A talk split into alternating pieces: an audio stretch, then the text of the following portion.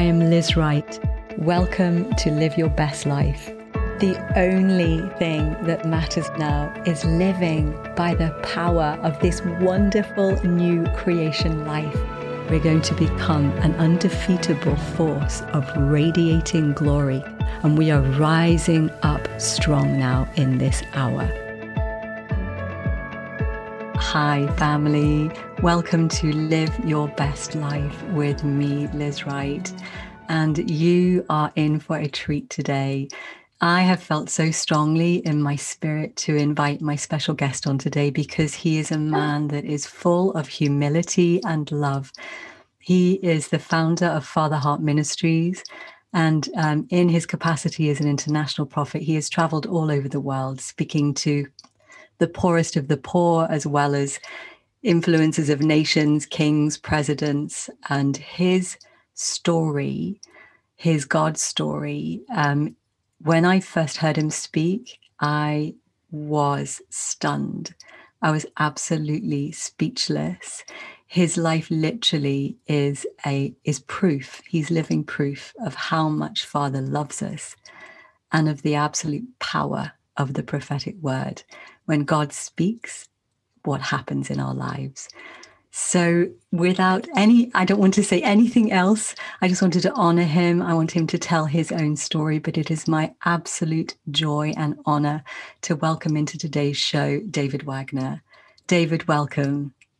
Thank you, Liz. Thanks for having me. And hello, Kingdom family. What a great time to be alive and serving Jesus. I believe there's no time like this time in the earth. We're actually living in times, I think the early apostles would be jealous to be living in this moment uh, because in these moments, revivals break out. In these moments, transformations take place. And revival and transformation begins on the inside of each one of us. I think we're often looking for events, but God is looking for people.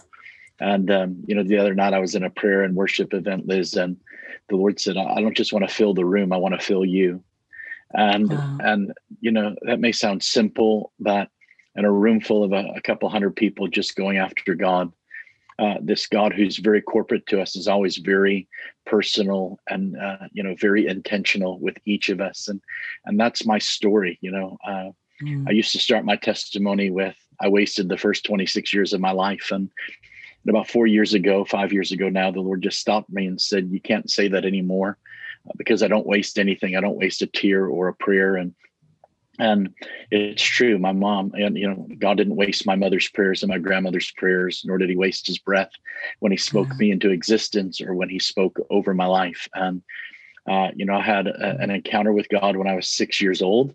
That yeah, I, I was going to say, will you yeah. start there, yeah. David? Because yeah. it's just your story is amazing. Okay, please just share. It's just amazing. Just listen, listen, listen, family. As David begins to share, I just, if you can right now, stop your world for the next half an hour and just open your heart wide and listen because this will fill you with hope and just I, I know I know go go go go David so, yeah when I was when I was six years old um, my father had died I'm the youngest of five kids and uh, I was raised by my mom and uh, my mom and grandma uh, did something very mean to me uh, they made me go to church and um, so I was in church every Sunday Sunday morning Sunday night Wednesday night, all of those things. And um, uh, my father had passed uh, a week before Christmas when I was six. And um, I remember at some point in the spring of that year, just playing in my room, minding my own business, uh, slamming uh, my Tonka trucks into the baseboards, which my mother didn't like very much, and uh, playing with G.I. Joes. And all of a sudden, Holy Spirit just dropped in my room uh, and just said, Son, I've called you to go around the world preaching the gospel wherever you go, lives will be touched and changed. And I didn't know any better as a six year old boy. I put a a robe on because preachers wore robes. I made a fake microphone. I lined up all my stuffed animals and uh, and just started preaching. And my uh, right about the time that Teddy Bear was about to lift his paw and give his life to Jesus, and I think GI Joe was going to come in and get his arm put back on uh, in my healing line. Um, my mom and grandmother walked in and said, "What are you doing?" And I said, "The Lord spoke to me," and it started me on this journey. We I was raised in a wonderful uh, tradition, but uh, a move of the Holy Spirit or the Lord speaking to us wasn't very common. And, uh, you know, I think as a young boy, I was uh, misunderstood sometimes. And you know, I think walking through the the grief and everything of of my dad, it led me into uh, in that uh, misunderstanding as uh, as being diagnosed as mentally ill. And so, as a young boy, I was diagnosed as uh, schizo, uh, had schizoaffective disorder, schizophrenia, and um, and struggled with depression. And so, wow. Uh, by the time I was seven, I was uh, you know smoking cigarettes. Nine, I was stealing a beer here and there, trying to to numb the pain of, of life. At 13, I tried to hang myself in the rafters of uh, of our garage, and the rope broke. I tried to um, at 17 tried to drive my car in lake michigan somehow miraculously. Uh, it ran out of gas. It was a full tank but uh, somehow a hole got put in the gas tank. Tried to do it again a few months later and um, hit a semi truck but i didn't get a bump a bruise or a scratch. I had my seatbelt on. I wanted to die. I really didn't want to get hurt. And um, and uh, you know i was pretty miserable. Barely graduated high school got into uh, college uh, on a choir scholarship. And and uh, I was just trying to to do life and um, and ended up you know uh, through some work of, of, of, God I ended up being a policeman uh, for uh, about five years. I was doing uh, really well and um, but I couldn't stop drinking and that didn't allow me to show up to work on time. Just I was an angry young man as well. And so I was given the opportunity to resign or be fired. And so I uh, took a 38 special uh, Smith and Wesson revolver. I put it to my head. Uh, I pulled the trigger as many times as I could, and I couldn't get the gun to fire, although it was fully loaded. And uh, so I grabbed a, uh, a Glock 17 9 millimeter, put it to my head, and pulled the trigger repeatedly. And um, when my friends from the police department I used to work for and a few others came in, they recovered the weapons and uh, uh, the every one of the bullets in the revolver had been fired. It just didn't come out of the gun. And uh, when they recovered the nine millimeter, uh, there was a, a, a, bullet at the end, one right behind it, and one coming out of the clip. And somehow, miraculously, God just uh, he, he, intervened uh, on uh, in on wow. Easter Sunday of 1994. My grandmother had uh, a massive stroke, and I was super drunk that day, but heard the message on my answering machine from my sister if I wanted to say goodbye to my grandma uh, I needed to get to the to the nursing home, and uh, so I went. And um, my grandmother was in a coma, had the death rattle going on. You could hear the, the her lungs filling with fluid. And uh, as we were saying goodbye, she sat straight up in the bed and started singing an old hymn My Jesus, I love thee. I know thou art mine. To thee all the folly of sin I resign. And she went back out and came up three more times and finished the song. Uh, we said goodbye about two in the morning, expecting her to pass. And uh, I went back the next day about eight eight thirty, and my little grandmother was sitting up in the bed, drinking tea and uh, eating uh, a, uh, a, piece of toast. And uh, she said, "David, I know you were here last night, and um, it was my night to go home and be with the Lord. But he told he kept me alive to tell you this." Uh, he won't relent. He won't repent. He's not changed his mind about you.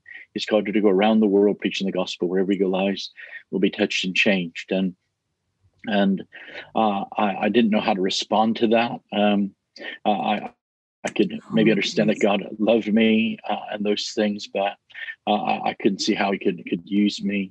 And uh, 15 minutes later, my grandmother went home uh, to be with the Lord. Um, I went running from God, moved to a different state. I was doing all the things you shouldn't do, you know, and I was just trying to uh, just trying to, to to make a life for myself. I, I met a girl, uh, and uh, she had a crazy Christian mother who believed the whole Bible, and um, um, and so we would go over there, and she would say, "I'm praying for you," and I'd say, "Don't pray for me, pray for yourself." She said, "I love you." I'd say, "Don't love me. I, hate you." All of those things. And the unthinkable thing happened. The, the girl gave her life fully to Jesus, and said if I wanted to stay with her, I needed to get uh, go to church, and so uh, it was one of those churches. And um, and I said I'll go under two conditions. Number one, if anybody prays in tongues or speaks in tongues, I'm out of there. I don't believe in anything, but I know that's not for today. Is that what you mean by those churches? Yeah, yeah wild and, uh, and, wacky, Holy Spirit filled. okay. Yeah, and um, and so, and then I said, uh, if and if anybody rolls in the aisles like you holy rollers do, I'm out of there. Uh, and uh, it didn't take long. There was a guest preacher that day who was a missionary to Spain.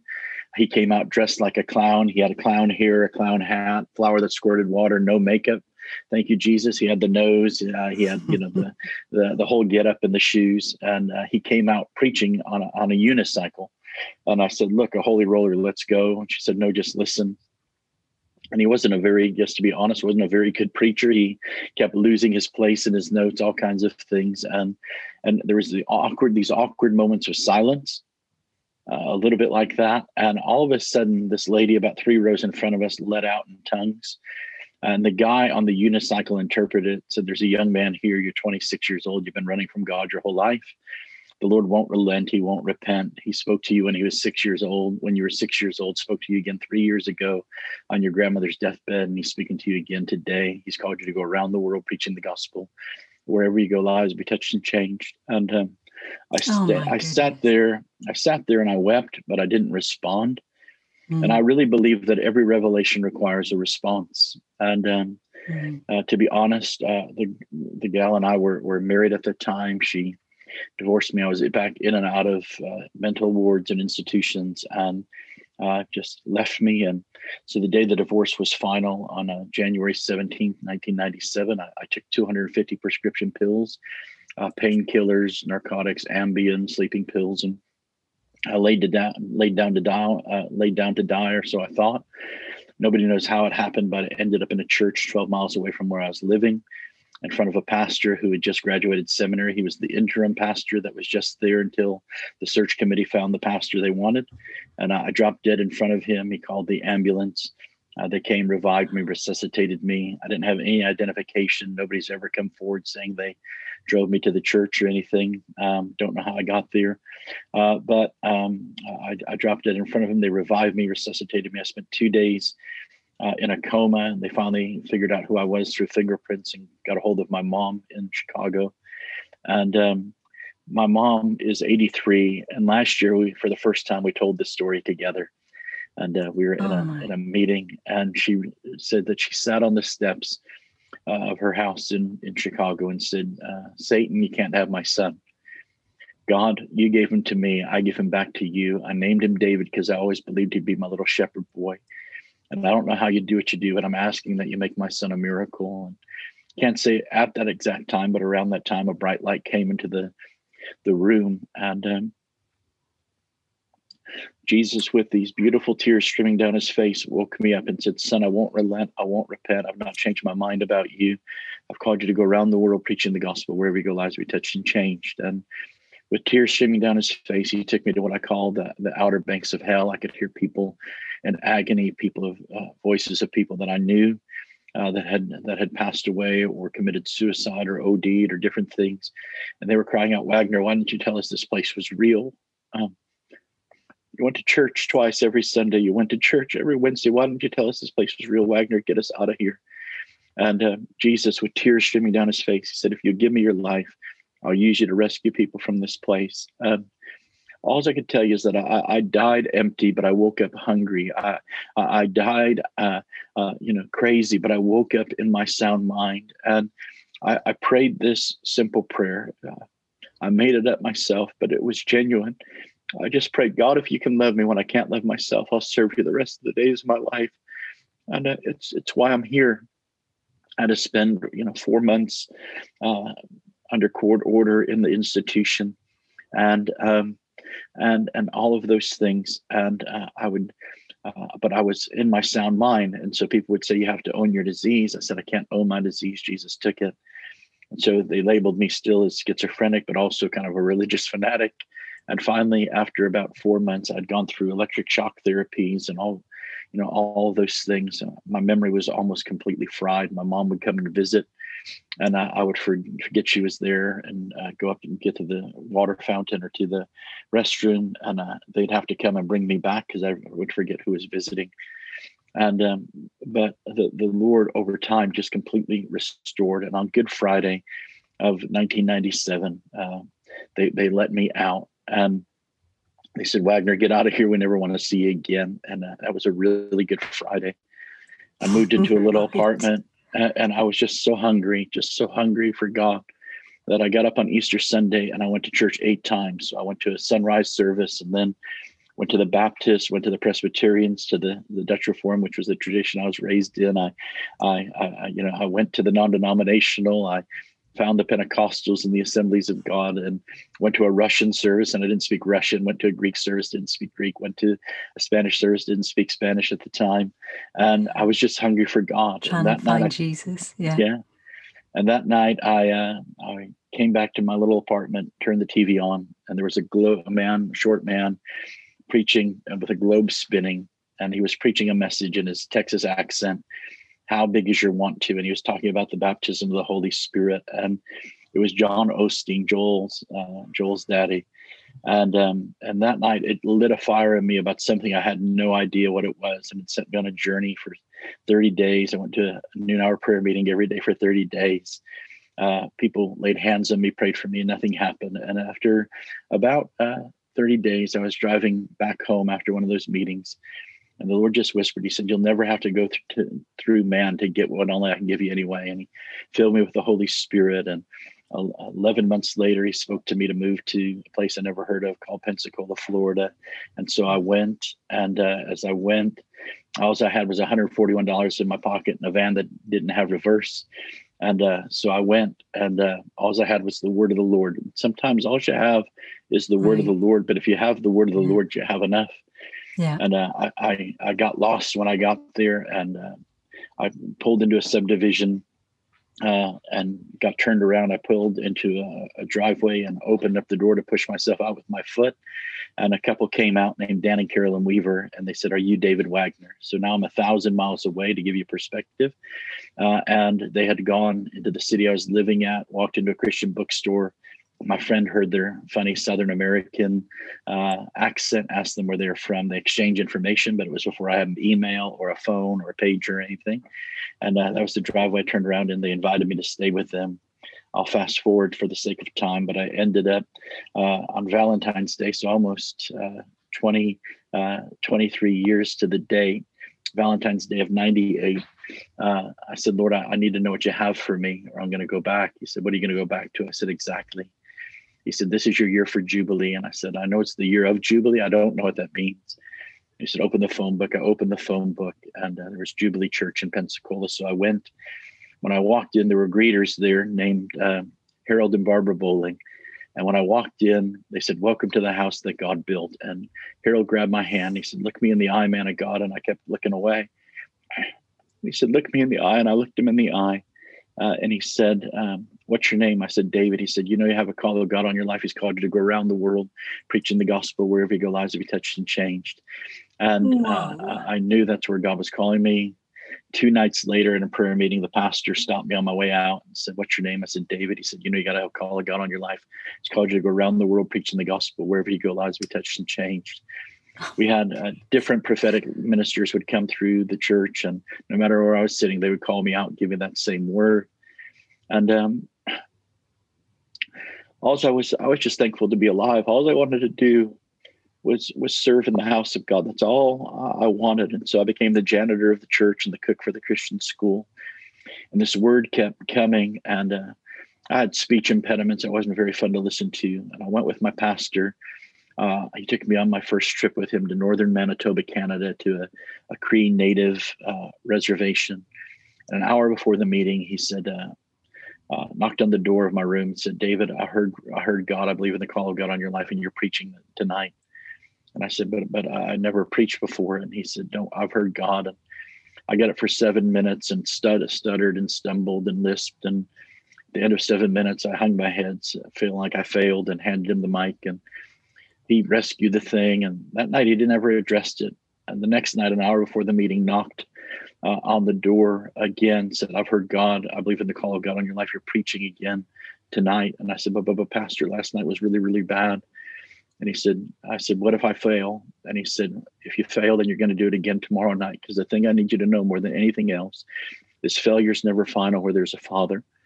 And um, for the first time in my life, somebody knew what to do with me, or so I thought. First time in my life that I realized my failures didn't define me. And and um, Cory Asbury's written a song called "The Father's House" based on that, uh, on that song or on uh, on that encounter and that that statement. But that night, a roar came out of me. The speech impediments left, and um, wow. I, I, still just wanted to just serve God. It's the first time I really ever prophesied or uh, anything happened. And, and and that night, all 500 people who lived in that little community, God's River, Manitoba, came out, and I was getting prophetic words for people, declaring things over the, the reservation. It was it was a powerful time. Oh and, my um, goodness! And um, I just kept, just kept being faithful, serving God, and yeah. um, and, and August uh, nineteenth of nineteen ninety nine, it was back to school night. We were praying for families uh, at the church on a Sunday night, and uh, for the first time ever, I got a word for every person uh, in line. And my pastor and his son, who's now the senior pastor, looked at each other and said, "Oh my goodness, David's not a pastor; he's a prophet." And again, they knew what to do with me, and and I was still just happy serving. I was the head usher, I was the mm-hmm. greeter, I was the the cook and the and the janitor, all these things. And uh, here's where I'll, I'll, I'll kind of wrap up this this part, but because it has to do with partnering with what God said. Um, and so there was this lady in our church named Sixta McKeel, and she was a wild woman. She had a scar that went from her ear to her throat, where she had been in knife fights. She ran with gangs and drug dealers in some of the worst barrios of Panama before she gave her life to Jesus. And um, she uh, came to faith, uh, met a guy, the U.S. Air Force. They moved to America. Revival hit her life in such a powerful way at the, the Brownsville outpouring and revival that was taking place in Pensacola. And in the middle of revival, uh, she got took on pancreatic cancer. They removed her pancreas. She went completely blind, withered away to about 70 pounds, and and uh, eventually uh, she she died. She died in the, the, the morgue of West Florida Hospital. Was put in the morgue of West Florida Hospital for uh, for nine hours. They brought another body in, saw the sheet moving, and the curiosity got the nurse and she uh, pulled the curtain back or the, the sheet back, and Sixta opened her eyes and said, Sancocho, por favor, ask for a type of chicken soup from Panama. She she died she died blind, woke up seeing, and for the rest of her life, we have all the medical documentations at our church, but for the rest of her life, her pancreas actually grew back. And at 65, she decided to go uh, to be a missionary in those barrios of Panama uh, but she was home on furlough raising some funds. And so she was volunteering and working alongside of me. And she would every day she would go, David, when are you going to go to Panama? And I would say, six I'm never going to Panama. I like America. I like Pensacola. And she said, No, I asked the Lord. The Lord, he said yes. And every day, uh, one day I even told her I'll go every other country, but I'll never go to Panama. She said, Oh, silly David, asked the Lord.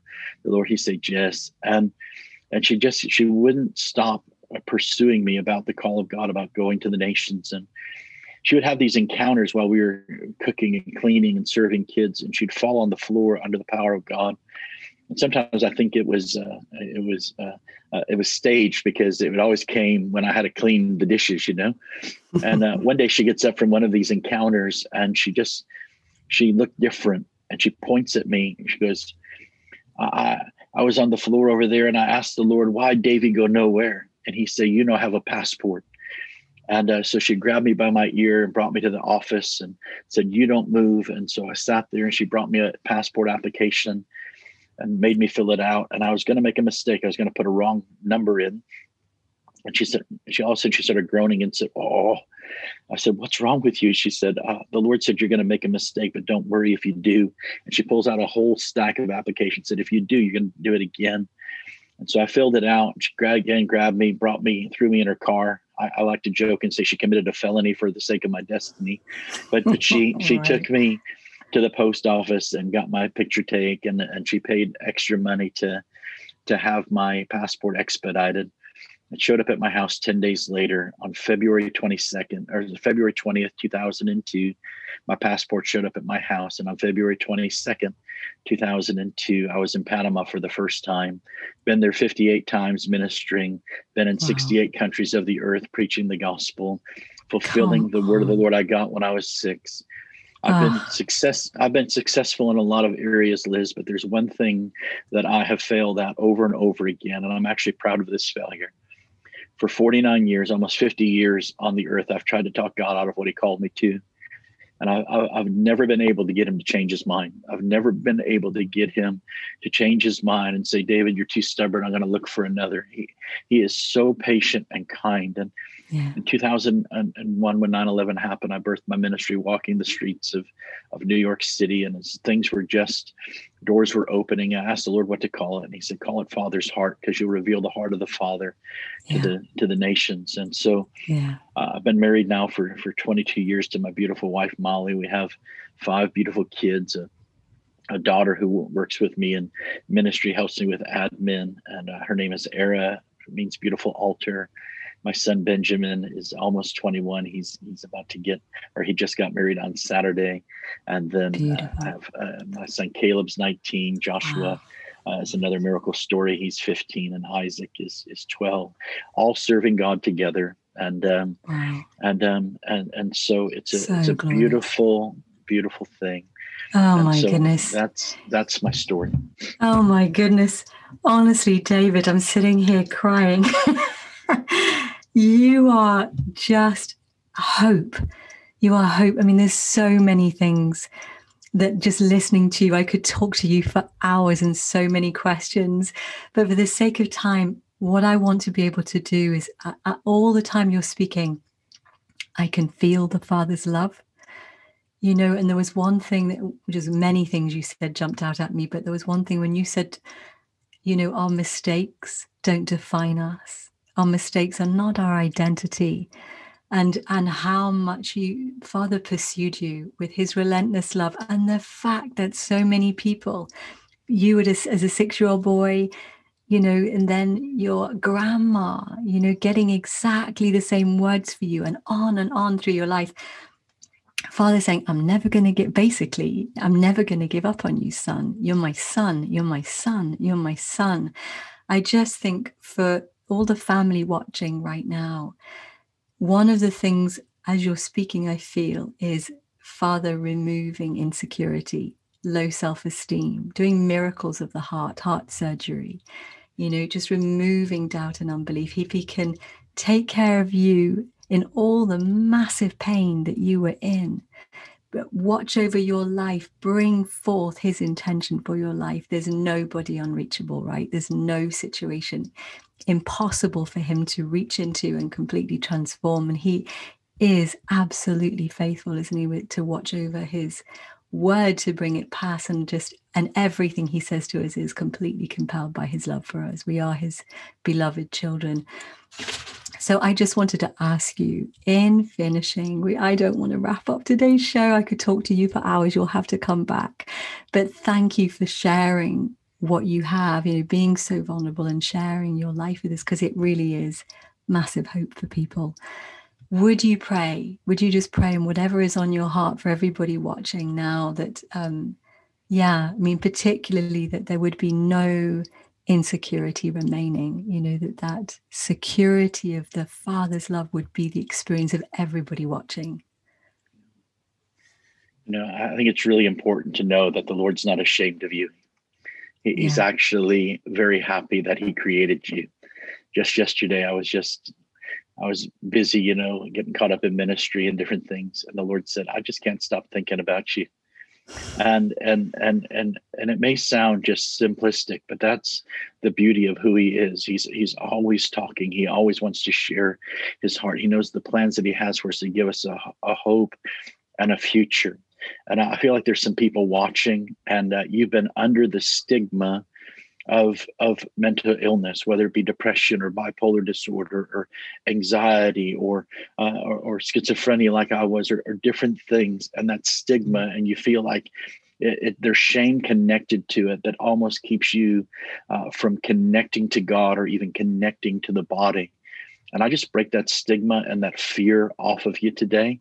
I believe shame, the shackles of shame are being removed right now in the name of Jesus. I believe the Lord is bringing you into your sound mind. It was, He took the crown of thorns upon His head for our sound mind. And the Lord, I don't know where He found you, but He found me in my darkest, lowest place. There wasn't one place He wouldn't.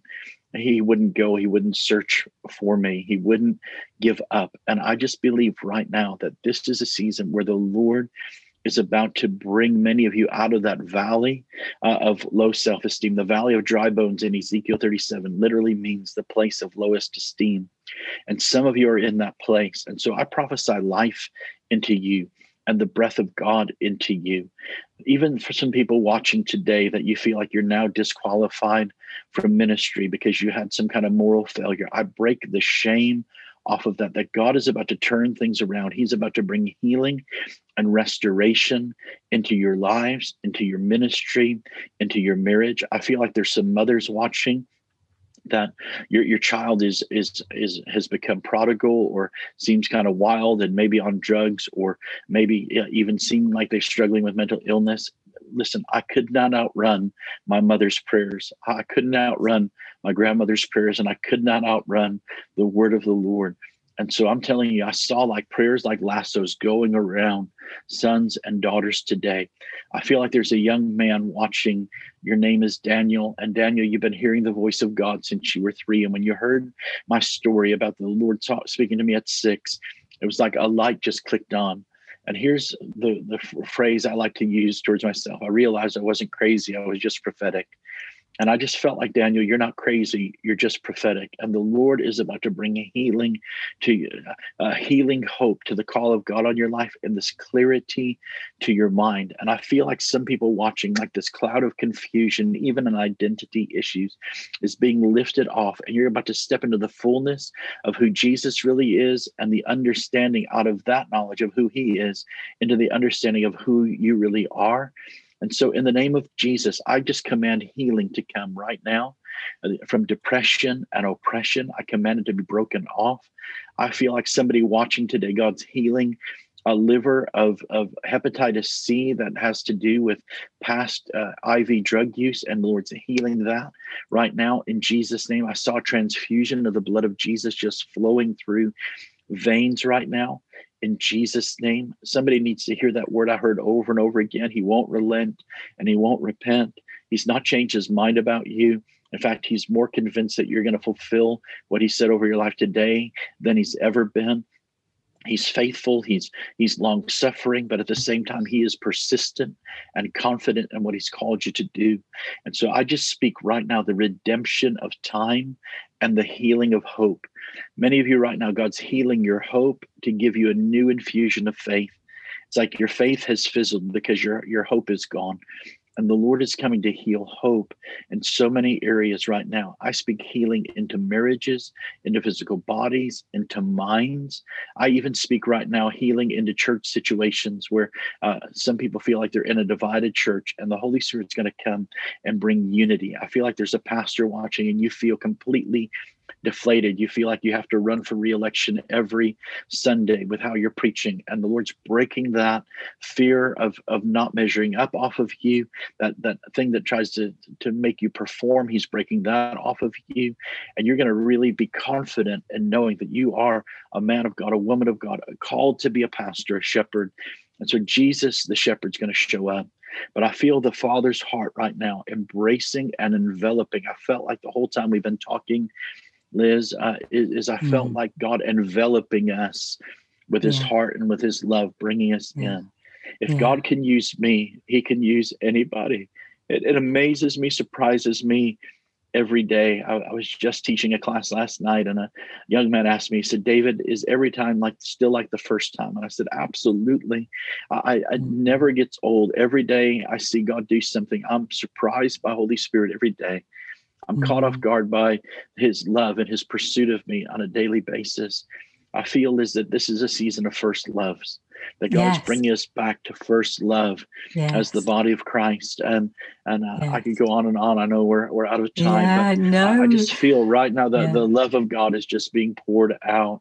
It's that yeah. thing that compels me, but but He is motivated by you. Uh, my favorite mm-hmm. verse, if I could only preach one thing the rest of my life, it would simply be First Corinthians 14 and 1.